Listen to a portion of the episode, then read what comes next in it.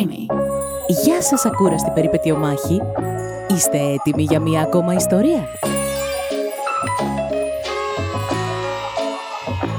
Άκου Stories. Το βουητό του Βόα.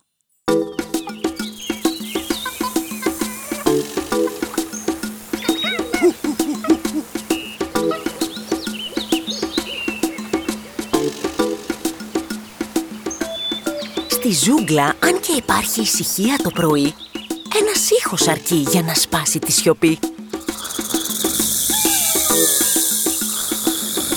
Είναι αληθινό. Μα τι είναι αυτό; Κάνει να χάλα στο θαρό. Μήπως είναι ροχαλιτό. Μα ποιος κάνει αυτό το σαματά! Ο γορίλας με περιέργεια ρωτά. Οι μαϊμούδες χαχανίζουν στη γωνία και πανέτοιμες απαντούν με προθυμία. Αυτός ο αστείος ήχος στο βό ανήκει. Μα ως πότε θα τραβά αυτό το ρεζιλίκι. Ο Βόας είναι φίδι τρομερό και δυνατό. Μα ντρέπεται για το ελάττωμά του αυτό. Τα άλλα ζώα συνέχεια τον περιγελούν κι όλο να τον προσβάλλουν προσπαθούν. Ε, ψιτ, έρχεται ο Βόας που όταν ροχαλίζει, χαλασμένο τσαγερό θυμίζει. Έλεγε ο Πάνθυρας στον παπαγάλο και γέλιο έριχναν μεγάλο. Αυτή η κοροϊδία πρέπει να σταματήσει. Γι' αυτό και ο Βόας ψάχνει να βρει μια λύση. Πρώτα τρέχει στο βάτραχο του Βάλτου, που έχει τη φήμη του γόη και στυλά του. Βόα μου γλυκέ, φοβάμαι πως δεν μπορώ να βοηθήσω. Δεν ξέρω πώς το ροχαλιτό να σταματήσω. Μήπως να έπινες λίγο γάλα πριν κοιμηθείς; Εμένα με κάνει να νιώθω νέος και υγιής. Ο Βόας δεν ξέρει αν το γάλα θα ενισχύσει την ομορφιά του, αλλά θα το δοκιμάσει μήπως και φτιάξει τα φωνητικά του. Κουλουριάζεται λοιπόν πάνω σε ένα παχύ κλαδί και εύχεται το ροχαλιτό του να μην τραβήξει προσοχή.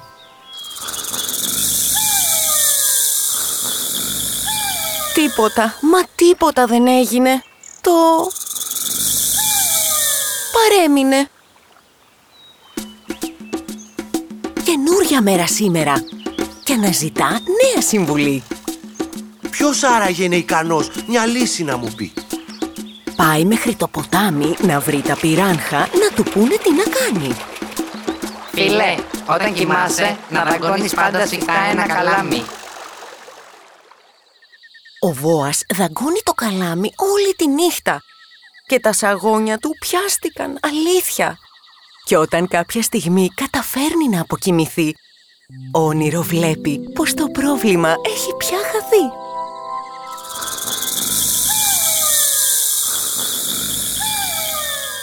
Αλλά τίποτα, μα τίποτα δεν έγινε. Το... παρέμεινε. Κατάρα, πάλι τα ίδια.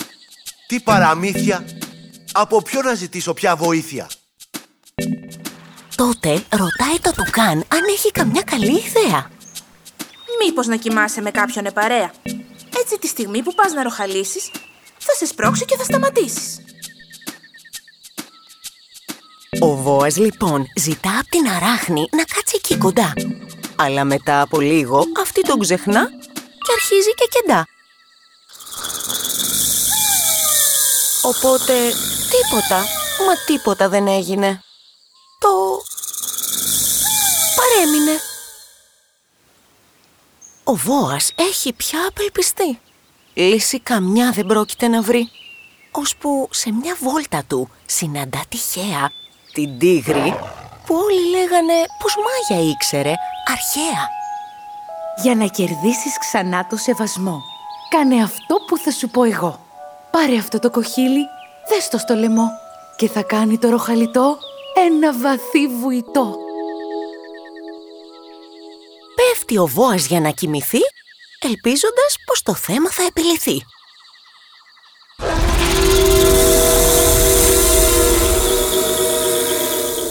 Μέσα στη ζούγκλα στη σκοτεινιά ακούγεται αυτή η μυστήρια λαλιά.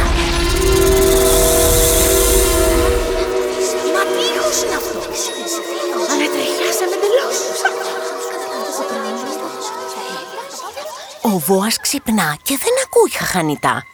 Κανένα από τα ζώα τριγύρω δεν μιλά. Τότε κοιτάει προβληματισμένα το κοχύλι στο λαιμό του Και αυτό που σκέφτεται, ειλικρινά, δεν χωράει στο μυαλό του. Πραγματικά είναι πάρα πολύ αστείο όλο αυτό. Με ένα κοχύλι θα κερδίσω εκτίμηση και σεβασμό. Κανονικά, εσείς που είστε φίλοι μου θα έπρεπε να με δεχτείτε.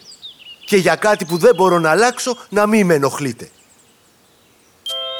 Όλοι αισθάνονται άσχημα, δεν ήθελαν να πληγωθεί. Ακόμα και οι μαϊμούδες μοιάζουν να έχουν εντραπεί.